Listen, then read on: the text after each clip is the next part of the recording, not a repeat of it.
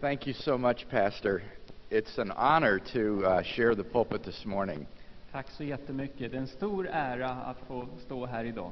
and I am just thrilled to be here with you. Och jag är jätteglad att få vara här. This is my first visit to Sweden.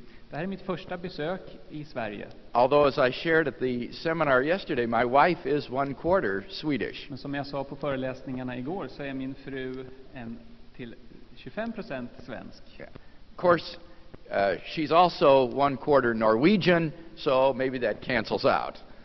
Men hon är, hon är också kvarts norska från Norge och det kanske tar ut varandra. But I'm glad to uh, be here this morning because I wanted to experience what a, a Swedish worship service would be like. Men jag är väldigt glad att få vara här och att få, få se hur en svensk gudstjänst är. But, but listening to the choir, had I closed my eyes, I would have thought I was back in Atlanta at one of our black churches. Men om jag hade blundat och, eh, och, och så hade jag trott att jag var tillbaks i Atlanta och lyssnade på en av de färg, svarta körerna där. You, you are sensational. Ni är helt fantastiska. The famous atheist philosopher Bertrand Russell was once asked what he would say if he found himself standing before God on the judgment day and God were to say to him, Why didn't you believe in me? Den kände ateistiska filosofen Bertrand Russell fick en gång frågan vad han skulle säga när, när han kom inför Gud på domens dag och Gud frågade Varför har du inte trott på mig? Russell replied, I would say, Not enough evidence, God, not enough evidence. Jag skulle säga så här, sa Russell. Inte tillräckliga bevis. Det finns inte tillräckliga bevis. As I travel around North America and Europe speaking on university campuses, I think that probably most of the non Christian professors that I meet would say something very similar. Och jag, upp, jag har upptäckt att när jag har rest runt i Europa och i USA så är det många professorer som skulle säga samma sak. And this attitude is in turn communicated to their students. Och den här attityden kommunicerar ju de, ger ju de vidare till sina studenter. In all likelihood, in an audience of this size, there's probably some people here to, this morning thinking the same thing in their minds. Och antagligen så finns det några av er som kanske tänker ungefär likadant. There's not enough evidence. Det finns inte tillräckliga bevis, tillräckliga skäl. But think with me about that for a second. Men låt oss tänka på det ett slag. What do we mean when we say not enough evidence? Vad menar vi när vi säger att det inte finns tillräckliga bevis eller skäl? Not enough for what? Inte tillräckliga för vad då? Uh, not enough to compel belief? Inte tillräckliga för att tvinga fram tro? Not enough to force someone to become a Christian? Ja, att, att tvinga någon att hundraprocentigt övertyga. A, lot of people seem to take it that way. Många verkar se det så. I find that most people seem to be spiritually apathetic. Det verkar som att de flesta är ganska likgiltiga när det gäller andliga frågor. They're either too busy or too unconcerned to be bothered about spiritual things. De är antag, antingen för upptagna eller de helt enkelt inte bryr sig om andliga saker. Or if they are into spirituality, they're pursuing gods of their own making, as in the New Age movement. Eller om de är andligt sinnade så, ja, då skapar man sin egen gud eller egen idé om vad Gud är. Som, unif- som i New Age-rörelsen till exempel. But basically, most folks just can't be bothered to look into the evidence for Christianity. Men de flesta bryr sig inte om att verkligen studera bevisen eller de goda skälen för kristen tro. And so I find that most people aren't even acquainted with the evidence for the Christian faith. Så jag har upptäckt att de flesta känner inte ens till argument för kristen tro. And this is particularly true for university professors. Och det gäller i synnerhet universitetsprofessorer. One of the most interesting aspects of the ministry that I uh, participate in are the debates that we have on university campuses. En av de mest intressanta sakerna som jag gör i min tjänst, det är de här debatterna som vi har på universitet.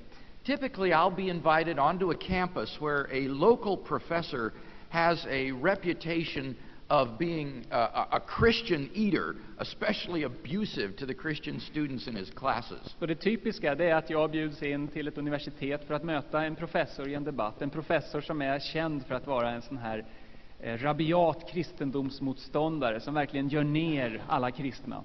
And we'll challenge him to a public debate on, say, uh, the existence of God or Christianity versus humanism or some such topic. Och då utmanar vi den professorn att ställa upp i en offentlig debatt om Guds existens eller agnosticism gentemot kristen tro eller någonting sånt. And you know what I find? Och vet ni vad jag har upptäckt?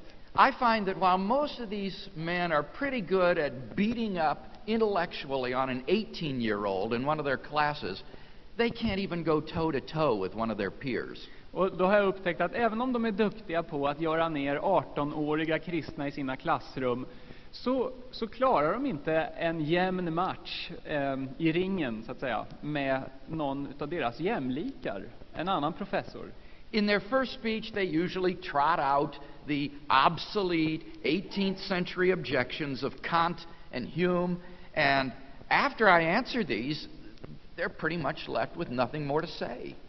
Och i deras första tal så brukar de, eh, brukar de slänga fram de här argumenten som fanns på 1700-talet. David Humes och Immanuel Kants argument. Eh, de är gammaldags nu för tiden. Eh, och, och efter att de har gjort det så har de i princip inget mer att säga, de bara repeterar sig själva. And so they usually wind up just repeating themselves or else making emotional appeals to the students. Ja, så de, de säger samma sak gång, på gång, eller så gör de känslomässiga utfall, så att säga. I find that they're especially uninformed concerning the evidence for the Gospels. Och jag märker att de är särskilt okunniga när det gäller eh, bevis och skäl för evangeliernas trovärdighet. Most of them turn out to be just big, inflated, intellectual blowhards who have no good reason for ridiculing their Christian students or for rejecting the Christian faith. I de flesta fall så upptäcker jag att de är egentligen bara uppblåsta intellektuella personer som inte har några goda skäl mot den kristna tron. Now, in one sense, this isn't really surprising. På ett vis så bör inte det här förvåna.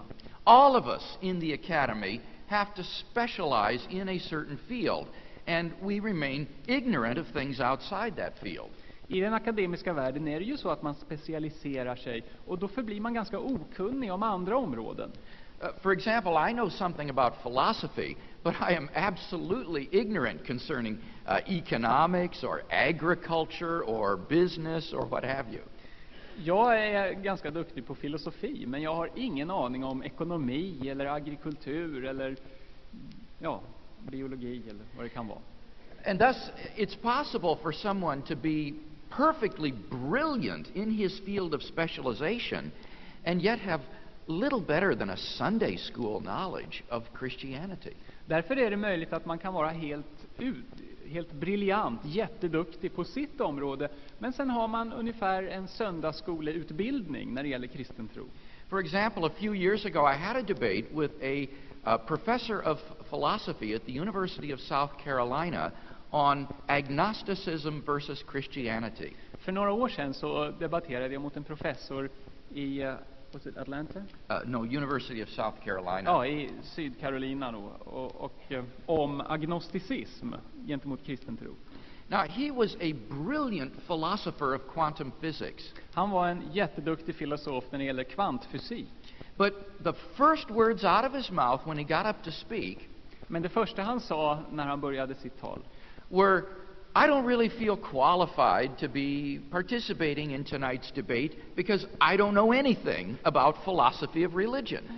Och han sa alltså att ja, jag är egentligen inte kvalificerad att vara med i den här debatten för jag vet egentligen ingenting om religionsfilosofi. And I thought to myself, well, then why in the world are you getting up in front of 800 students trying to convince them to become agnostics when you admit that you don't know anything about the subject? Men hur kan du då ställa dig upp inför 800 studenter och försöka övertyga dem att agnosticismen stämmer när du erkänner att du inte vet någonting om de här sakerna? When you read the autobiographies of the great atheists, you find that they typically lost their faith when they were around 11 or 12 years of age, and they've never studied it again since. Och om man läser biografier av de stora kända ateisterna så är det ofta så att de har lämnat sin kristna tro när de var kanske 11-12 år. Och sen har de inte studerat den kristna tron eller lärt sig någonting om det sen dess. What that means is that most of these men reject Christianity on the basis of the objections of a 12 year old. Det jag alltså säger är att de flesta av de här personerna, de här männen, professorer och så, de, har, de förkastar den kristna tron med en 12-årings argument.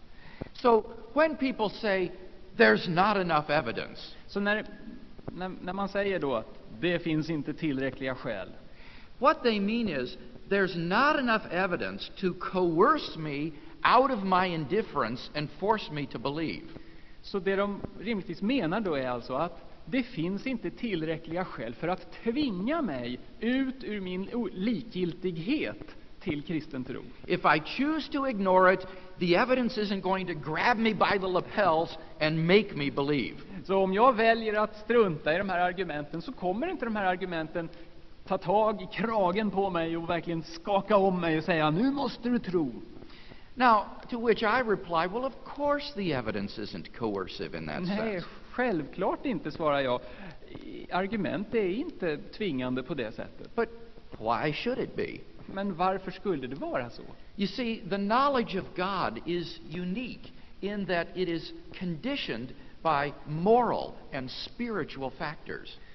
För kunskapen om Gud är ju unik på det viset att den, att den involverar andliga och moraliska dimensioner. A spiritually indifferent person can have a perfectly profound knowledge of history or philosophy or literature or chemistry or even theology. En andligt likgiltig person kan ju vara jätteduktig när det gäller eh, filosofi, biologi, ja, till och med ja, kemi, till och med filosofi. But according to the Bible, a spiritually indifferent person cannot know God. Men enligt Bibeln så kan en andligt likgiltig person inte känna Gud. For the Bible promises the knowledge of God to those who seek Him. För Bibeln utlovar kunskap om Gud till dem som söker honom. And thus the prophet Jeremiah said, You shall seek me, and you shall find me, if you seek for me with all your heart. Som profeten Jeremia säger att ni ska söka mig och ni kommer att finna mig om ni söker mig av hela ert hjärta. And Jesus said, Seek, and you will find. Och Jesus sa sök och du ska finna. Knock, and the door shall be opened. Knacka och dörren ska öppnas. Ask, and it will be given you. Fråga, be och du ska få. For he who seeks finds, För den som söker finner. and to him who knocks, the door shall be opened. Och för den som knackar och bultar ska dörren öppnas. And to him who asks, it shall be Och given. den som ber ska få. In other words, God doesn't force himself upon us. Med andra ord, Gud tvingar sig inte på oss. He's given evidence of himself which is sufficiently clear for those with an open mind and an open heart. Han har gett bevis och skäl som är tillräckligt tydliga för dem som har ett öppet sinne, ett öppet hjärta. But it is sufficiently vague so as not to compel those whose hearts are closed. Men det är också, bevisen är också tillräckligt vaga, tillräckligt svåråtkomliga, så att säga, för dem som inte har ett öppet hjärta eller ett öppet sinne.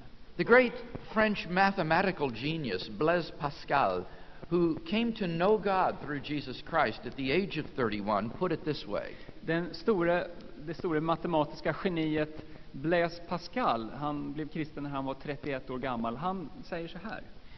willing to appear openly to those who seek him with all their heart, and to be hidden from those who flee from him with all their heart, Gud är villig att, att vara öppen och tillgänglig för de som söker honom med hela sitt hjärta. Och han är villig att vara gömd för de som flyr från honom med hela sitt hjärta. God so regulates the knowledge of himself that he has given indications of himself which are visible to those who seek him and not to those who do not seek him. Och på så sätt har Gud ordnat eller regu, regulerat, re, eh, re, reglerat, så heter det, reglerat kunskapen om sig själv och, och gett indikationer om sig själv som är tydliga för de som söker honom och tillräckligt otydliga för de som inte söker honom. There is enough light for those to see who only desire to see. Det finns tillräckligt med ljus för dem för att se, för de som önskar se. and enough obscurity for those who have a contrary disposition. Och tillräckligt mycket dunkelhet för de som vill motsatsen. In other words, the evidence is there for those who have eyes to see. Med andra ord, skälen, bevisen finns där för de som har ögon att se dem. So, admittedly, the evidence is not coercive. Så vi håller med om att bevisen är inte tvingande. But that's not really the interesting question, is it? Men egentligen är inte det den intressanta frågan, eller hur? The really interesting question is whether there is enough evidence in order for faith to be rational. Den intressanta frågan är ju huruvida det finns tillräckliga skäl eller bevis för att den kristna tron ska kunna vara rationell och förnuftig. And the answer to that question is there certainly is.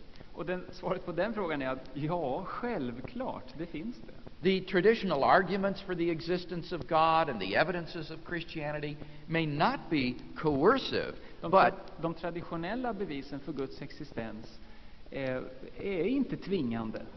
Men but they are certainly sufficient to make faith in the biblical God rational. Take, for example, the question of the existence of God. ta till exempel frågan om Guds existens. There has been literally a revolution in Anglo American philosophy in the second half of the 20th century concerning this question. Det har alltså i, i, eh, blivit, skett en revolution i den engelsktalande världen de två senaste årtiondena när det gäller eh, kristen filosofi. Back in the 40s and the 50s, it was widely believed among philosophers that talk about God was meaningless, literal gibberish. Alltså, om man går tillbaks till 40 och 50-talet så tänkte filosofer att tal om Gud, att tala om Gud, var bokstavligt talat meningslösheter.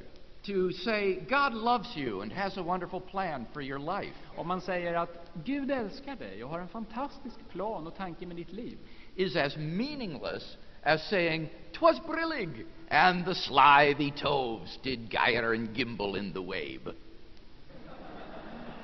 det är ungefär som att säga Krusilifrunan som prakori lite kompi. Just complete nonsense. Med andra ord, nonsens bara, rakt av. This movement reached its crescendo in the 1960s with the Death of God movement in theology. Och de här tankarna hade ett sorts crescendo, eller sin höjdpunkt, på 60-talet med något som kallas för Guds död-rörelsen. On April 8, 1966, Time magazine carried a dramatic red on black cover story. I april 1966 så hade Time Magazine en framsida som var helt svart och sen med röda stora bokstäver så stod det The cover was completely black except for three words emblazoned in red letters against the dark background Is God dead? Och de här röda bokstäverna sa Är Gud död? Frågetecken. And it described the death of God movement that was then current in theology. Och beskrev då den här Guds död-rörelsen som var aktuell inom teologi då. But at the same time that the theologians were writing God's obituary, a new generation of young philosophers was rediscovering his vitality. Men samtidigt som teologerna skrev på Gu- Guds dödsannons, samtidigt som det hände, så bland unga filosofer så... ehm, vad sa han där? Eh, Among young philosophers. They were rediscovering God's vitality. Just det, så återupptäckte man bland filosofer Guds, att Gud levde. Just a few years after its infamous Death of God issue, Time ran another red on black cover story. Bara några år efter det här eh, Ehm, numret i Time Magazine så hade man ett, en, en ny framsida. Only this time the question read Is God coming back to life? Där man då frågade sig, kommer Gud tillbaks i, till livet? Eller återuppstår Gud? Indeed, that's how it must have seemed to those theological morticians of the 1960s. Ja, det är väl så som de här teologiska dö, Guds död-teologerna måste ha sett det. During the 1970s, interest in philosophy of religion continued to grow. Under 70-talet så växte intresset för religionsfilosofi. And in 1980, Time found itself running another major story entitled Modernizing the Case for God. Och 1980 så skriver Time Magazine en artikel som heter moder, En modern argumentation för Gud. And it described the movement among contemporary philosophers to refurbish and redefend all of the traditional arguments of God's existence. Och det beskriver alltså den rörelse där nutida filosofer eh, om, omformulerar och på nytt försvarar argument för Guds existens. Time marveled Eh, Time förundrar sig och skriver In a quiet revolution in thought and argument that hardly anybody could have foreseen only two decades ago, God is making a comeback. Gud gör comeback i en stilla revolution som gäller tanke och argument. En revolution som ingen hade förutsett för två eh, årtionden sedan. Most intriguingly, this is happening not among theologians or ordinary believers, but in the crisp intellectual circles of academic philosophers. Och det förundliga är att det här händer inte bland teologer och inte bland vanliga troende, utan i den renodlat intellektuella kretsen av akademiska filosofer. where the consensus had long banished the Almighty from fruitful discourse. Där, bland filosoferna, där, där man för länge sedan hade, ehm, hade banished, man hade alltså bannlyst, tack, man hade bannlyst eh, den allsmäktige från all rationellt tänkande. According to the article, the noted American philosopher Roderick Chisholm believes that the reason that atheism was so influential a generation ago Enligt en mycket känd amerikansk filosof, Robert, Roderick Chisholm, ehm, han förklarar att anledningen till varför ateismen har varit så inflytelserik i filosofin tidigare is because the brightest philosophers were atheists. berodde helt enkelt på att de duktigaste filosoferna var But- ateister. But today, he says, many of the brightest philosophers include theists who are using a tough minded intellectualism in defense of that belief. Men idag så är det, är det faktiskt så att, de, att eh, många av de bästa och duktigaste filosoferna är teister och som använder otroligt bra och klara och tydliga argument för Guds existens. And thus, today, some of the finest philosophers at the greatest universities in England and America are outspoken, Bible believing Christians. Så idag är alltså några av de duktigaste filosoferna på några av de mest prestigefyllda universiteten tydliga bibeltroende kristna.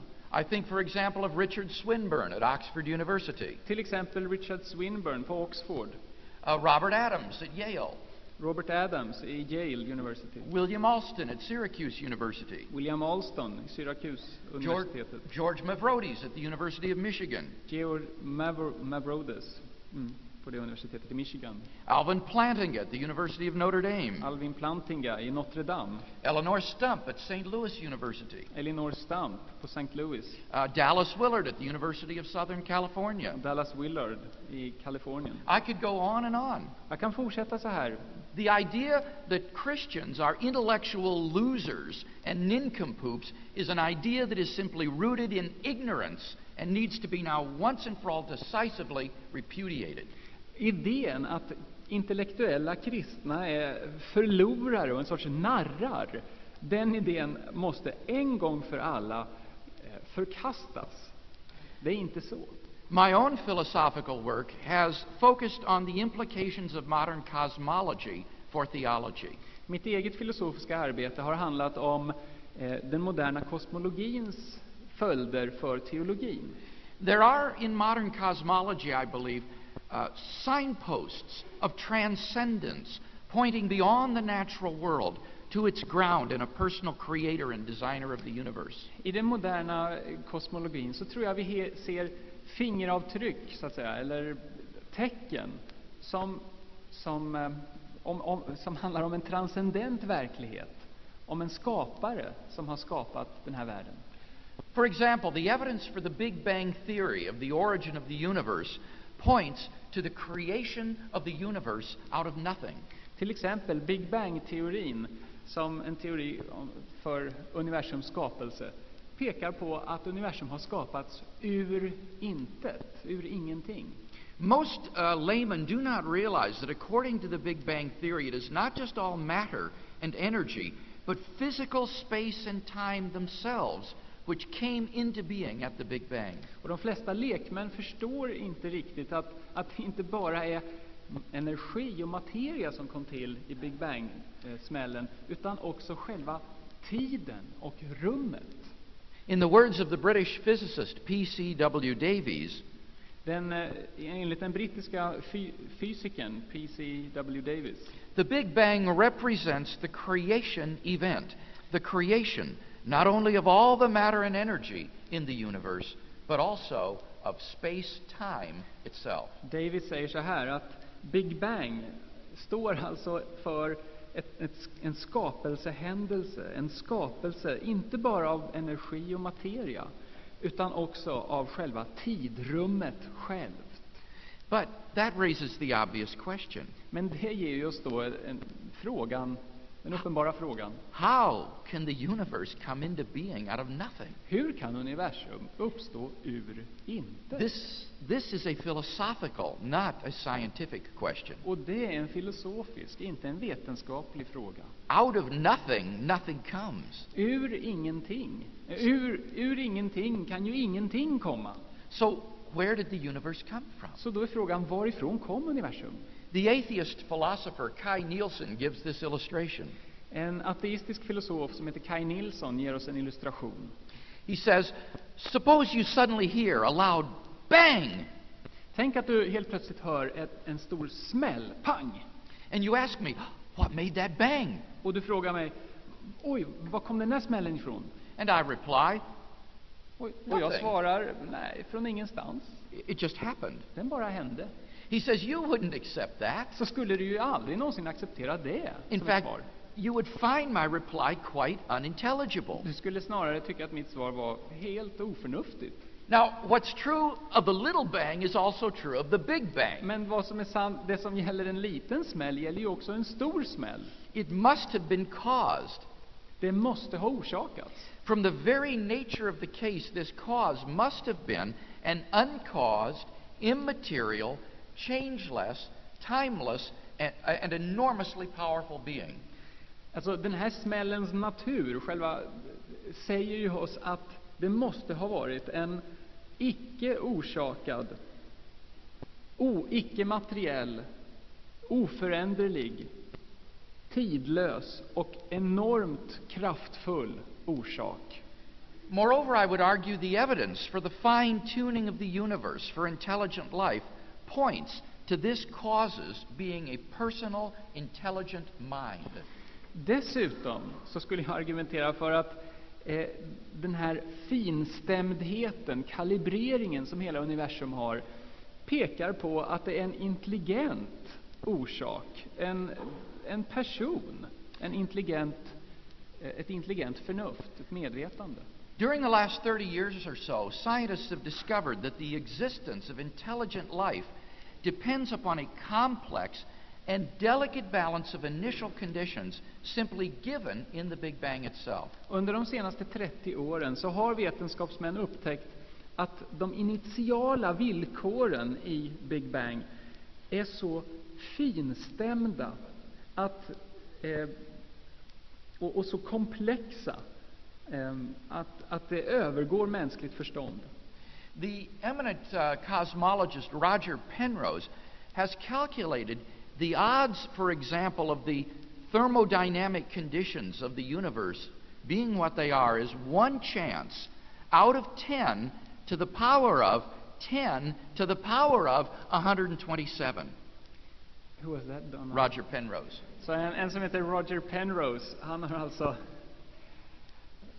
Ja, han har sagt att, att möjligheten, the, the chance for The, this, the chances of the thermodynamic conditions of the universe, the initial conditions, being what they were, Okej. Te- De termodynamiska förutsättningarna i Big Bang is one chance out of 10 to the power of 10 to the power of 127.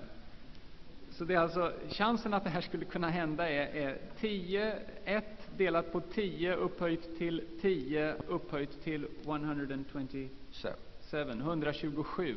Alltså, a number which is literally inconceivable. det är en, en siffra som är bokstavligt talat ogreppbar. And that is just one of around 50 such quantities and constants that must be finely tuned in this way for the universe to be life Och, och det permitting. här är bara ett villkor som måste uppfyllas eh, av 50 ungefär för att den här finstämdheten i universum ska kunna bli av. The inference to an intelligent designer of the universe seems far more plausible than the atheistic hypothesis of chance. Att härleda det här till en intelligens är ju mycket mer troligt eh, än att tro att det är någon sorts slump.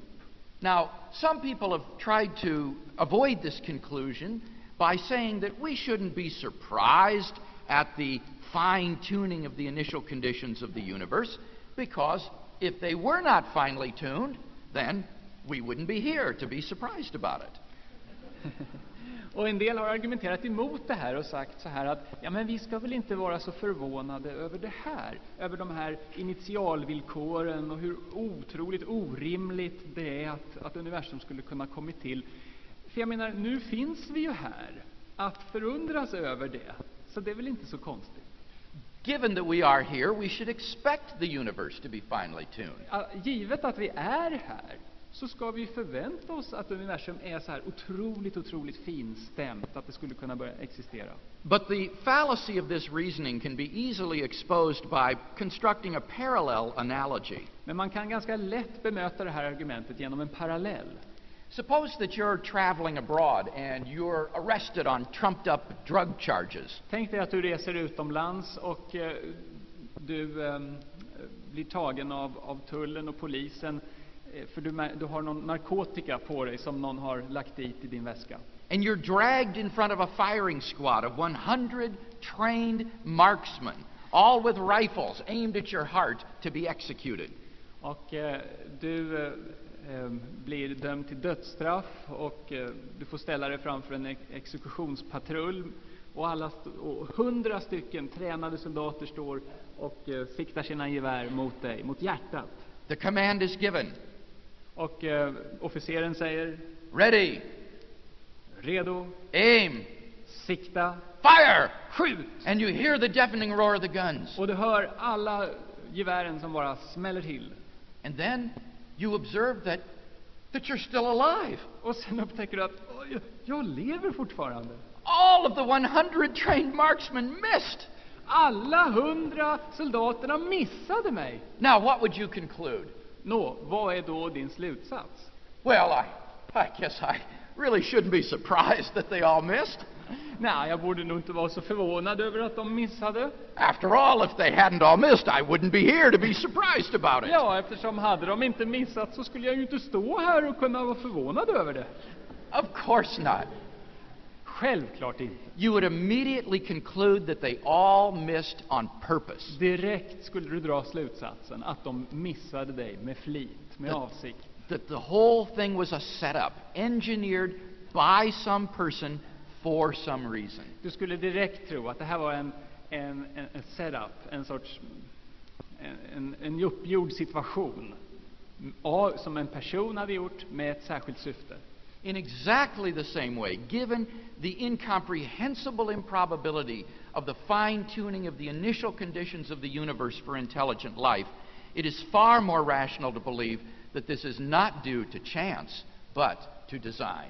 Och på precis samma sätt, när man ser på den, otro, den, den otroliga osannolikheten i att universum skulle uppstå, så är det precis lika rationellt och rimligt att tro att det beror, inte på slump, utan på en rationell person, eller att det finns ehm, en person bakom. Now, much more could and should be said about these matters.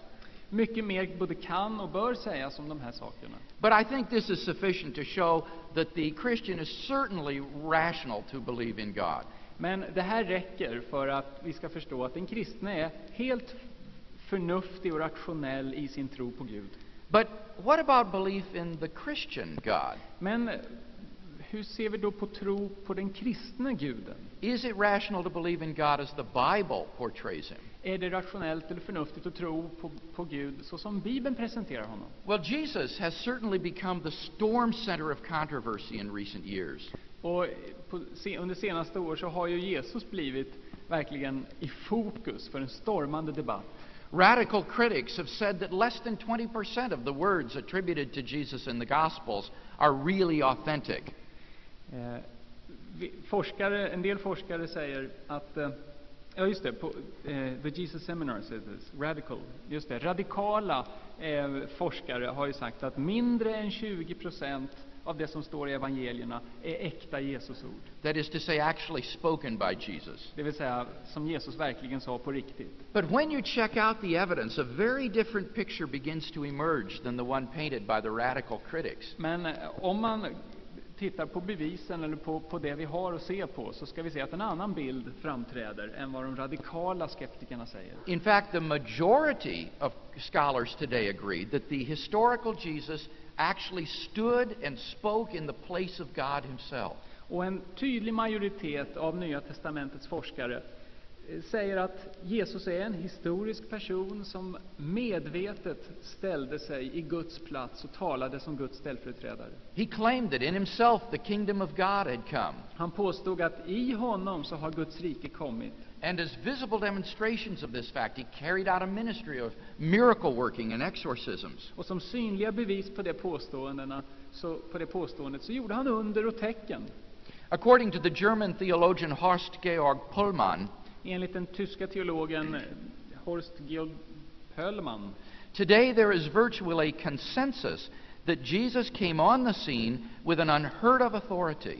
Idag så, så är det ett konsensus, en enighet kring att Jesus kom upp på den historiska scen- scenen med en aldrig tidigare hörd auktoritet. with the claim of the authority to stand in God's place and speak to us and bring us to salvation.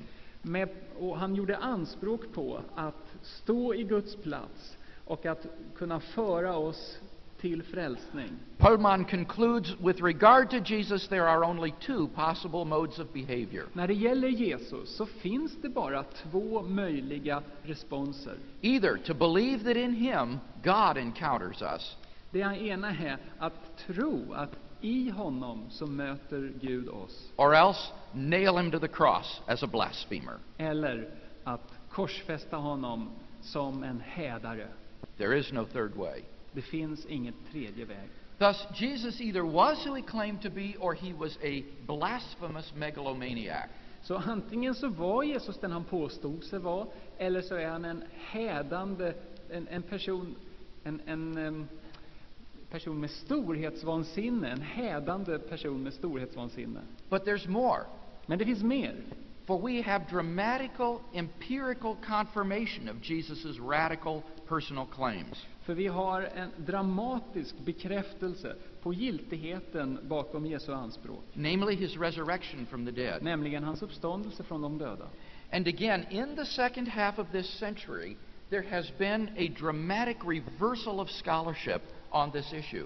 Och det är märkligt för att under andra hälften av det här århundradet så har alltså eh, forskarna vänt på, på hela steken. Det har alltså eh, en helt ny bild bland forskarna framträtt. Back in the 30s and the 40s, gospel events like the empty tomb of Jesus were widely regarded as legendary a- and even an embarrassment for the Christian faith. På 30 och 40-talet så såg man eh, tron på Jesu tomma grav som, som eh, det var till och med eh, de tyckte det var fånigt och helt Felaktigt alltså.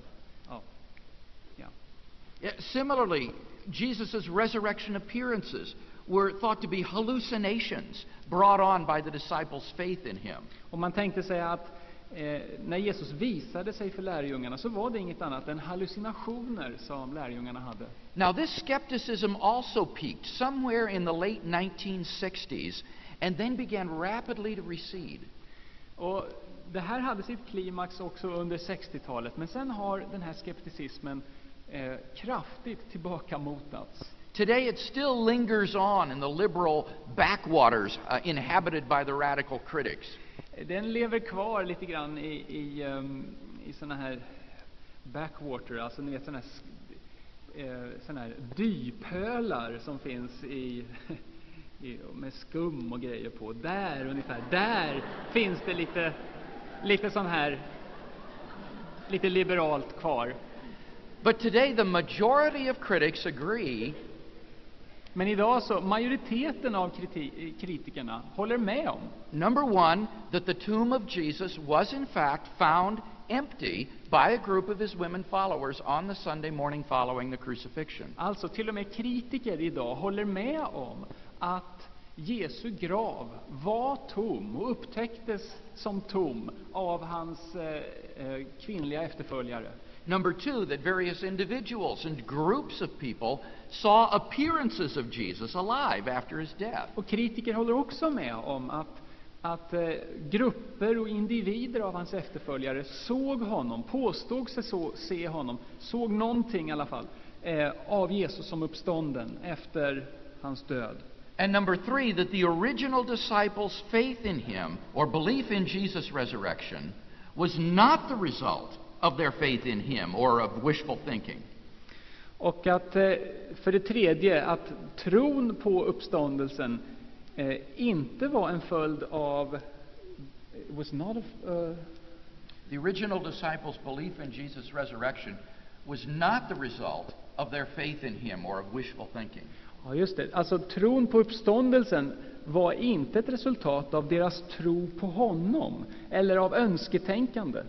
But quite the contrary, their faith in him was the result of their having come to believe in his resurrection. Utan snarare var det så att de trodde på honom som ett resultat av att de trodde att han hade uppstått. Now, these are the facts. Och det här är fakta. The only question is, how do you best explain them? Den enda frågan är hur förklarar man dem bäst? Now, this puts the radical critic in a rather awkward position. Och det gör att den radikala kritiken får eh, problem.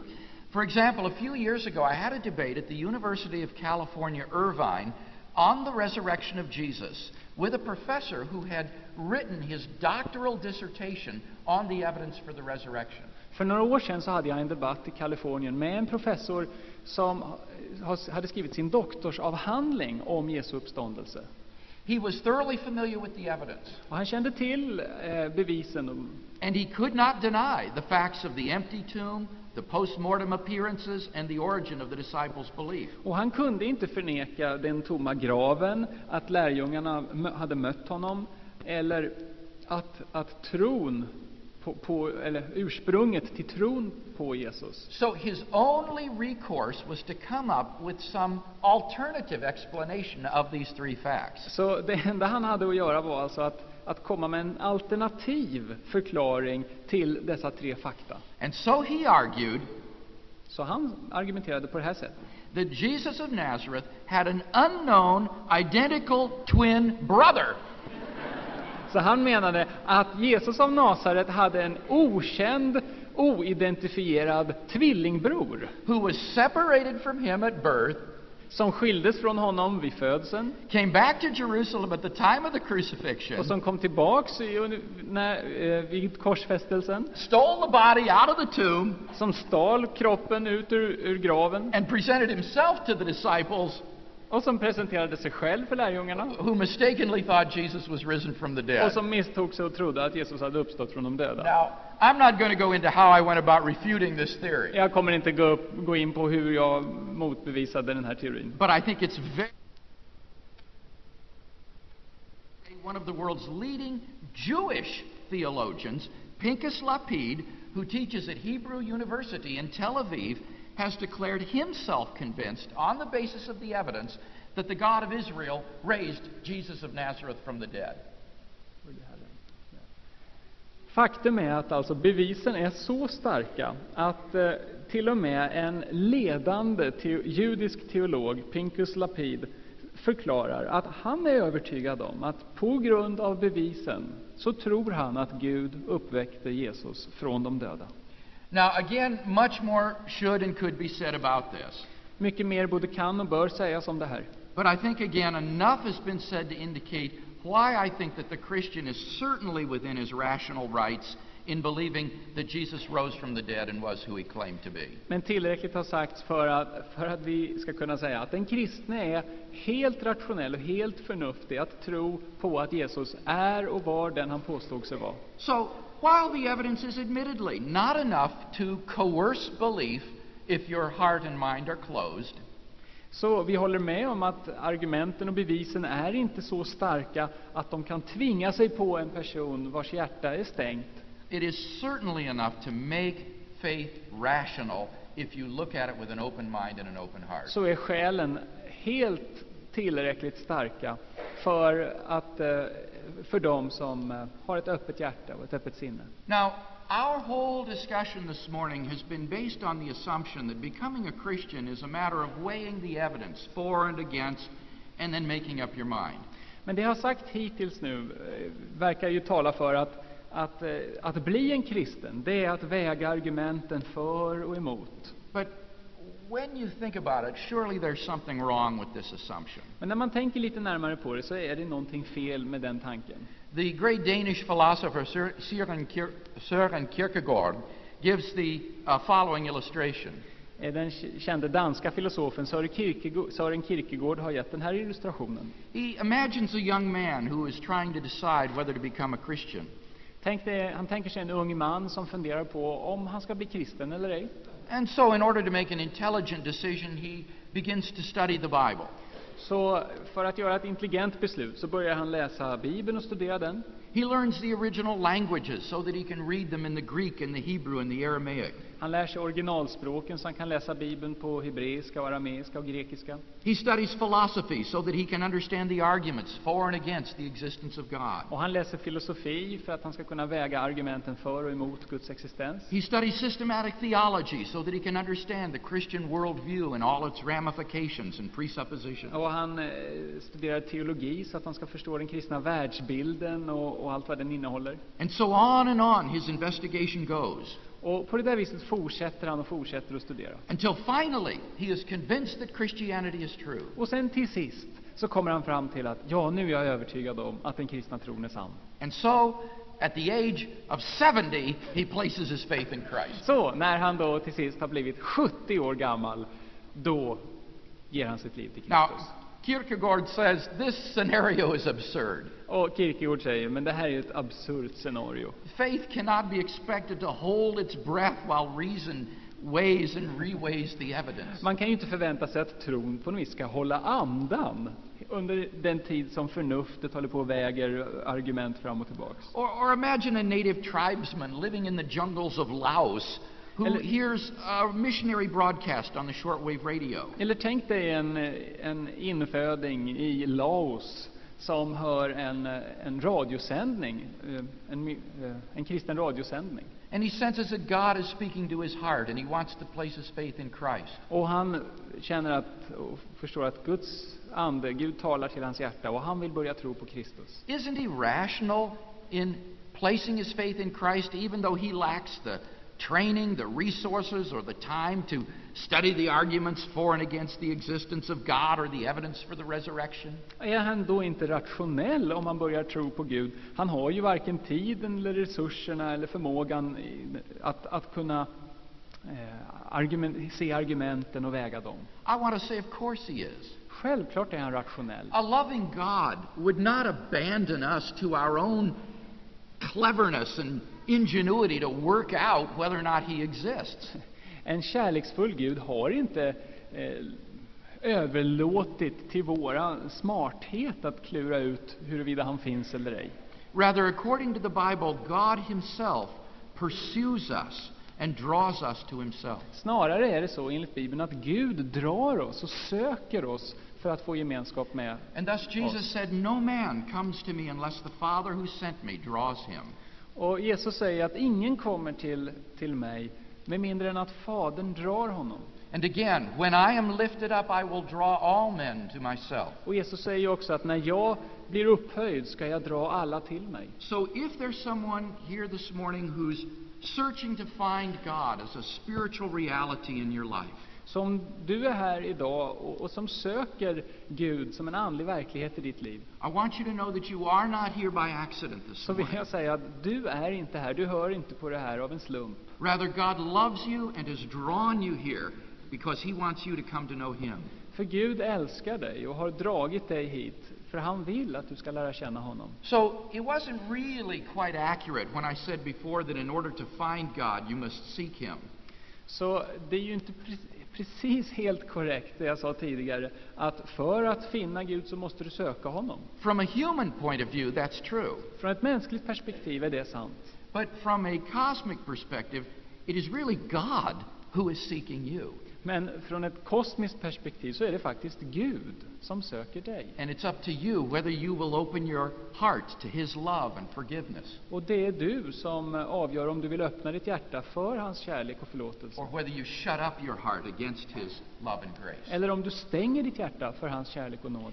I myself wasn't raised in a Christian home, Själv var jag inte uppvuxen i ett kristet hem. but when I became a teenager, I began to attend the local church in our community. Men när jag var en tonåring så gick jag till kyrkan eh, där hemma där jag bodde. I was looking for answers to life's great questions. Jag sökte verkligen svar på livets stora frågor. Who am I? Vem är jag? Why am I here? Varför finns jag? Varför är jag här? What is the meaning of my life? Vad är meningen med mitt liv? But instead of answers, all I found was a, a, a social country club where the dues were a dollar a week in the offering plate. Men det enda jag hittade var en, en social klubb. I don't know what you do. That's right. And the, Yeah. and the dues for this club were an offering every week. Aha, okej. Man, man skulle, för att få vara med i den där klubben så skulle man ge sin kollekt en gång i veckan. And the other students who claimed to be Christians on Sunday lived for their real God the rest of the week, which was popularity. Och de studenterna som påstod att de var kristna, de gick till kyrkan på söndag, men de levde för sin egen gud, popularitet, this, resten av veckan. this really bothered me Och det här bekymrade mig. because I was living an externally very moral life, För utåt sett så levde jag ett väldigt moraliskt liv, but I was empty inside. men jag var tom på insidan. And I looked at them and I thought they must be just as empty as I am. Och jag såg på dem och tänkte, de måste vara minst lika tomma som jag. But they're all a bunch of hypocrites pretending to be something they're not. Men de är hycklare som låtsas att de är någonting annat. And I began to be very bitter and angry toward the church. Och jag började bli väldigt bitter och arg på kyrkan. And soon my attitude sp- spread toward people in general. Och till sist så spred sig den här attityden gentemot människor i allmänhet. I said, they're all a bunch of phonies. Alla människor är hycklare och ja. They're, they're all holding up plastic masks to the world, and the real person is cowering down inside, afraid to come out and be real. De alla har en sorts plastmaskar så här för ansiktena och de, de gömmer sig och vågar inte vara de de är. And so I was on my way to becoming a very alienated young man. Så jag höll på att bli en väldigt eh, ensam ung man. I, I plunged into my studies and my books to avoid being with people. Jag dök ner i mina studier och mina böcker för att slippa vara med människor. But at the same time, I sensed that I wanted to love and to be loved as well. Men samtidigt kände jag att jag behövde få bli älskad och få, få älska också jag. And I realized I was just as much a hypocrite as they were. Och jag förstod till sist att jag var lika mycket hycklare som dem. I was pretending not to need them when I really did. Jag låtsades om som att jag behöver inte dem. And so my, be- jag behövde dem. my anger and hatred turned in upon myself. Så min ilska och mitt hat vändes också till sist mot mig själv. And I don't know if you know what this is like, but this just eats away at your insides day after day after day, making existence miserable. Jag vet inte om du vet hur det här är, men alltså dag efter dag så, blir det här starkare och, och eh, livet blir bedrövligt till sist. And one day I walked into my German class, Och en dag så gick jag in i min tyska klass. And I sat down behind a girl who's one of these types, you know, that is always so happy it just makes you sick. Och då satt jag bakom en, en, utav de här, en, en flicka som är en av de här personerna vet, som är så glad att man nästan mår dåligt över det. And I tapped her on the shoulder, Och jag eh, petade på hennes axel så and här, she turned around, och hon vände sig om. and I said, Sandy, what are you always so happy about for anyway? Ja, och Sandy, varför är du så glad för hela tiden? And she said, It's because I know Jesus Christ is my personal Och Savior. hon sa, det är för att jag känner Jesus som min personliga frälsare. And I said, Well, I go to church. Och då sa jag, jaha, men, men jag går till kyrkan. And she said, That's not enough, Bill. Och hon sa, men det räcker inte Bill. You've got to have him really living in your heart. Du måste ha honom levande i ditt hjärta. And I said, What would he want to do a thing like that for? Varför ska man göra någonting sånt för då? And she said, Because he loves you, Bill. Jo, därför att han älskar dig Bill. And that hit me like a ton of bricks. Och det slog mig Here som I- en, som en sten från himlen. Here I was so filled with anger and bitterness, and she said there was someone who really loved me. Här var jag fylld av bitterhet och hat och hon sa, det finns någon som verkligen älskar dig. And who was it but the God of the universe? Och det var universums Gud. And, and that thought staggered me.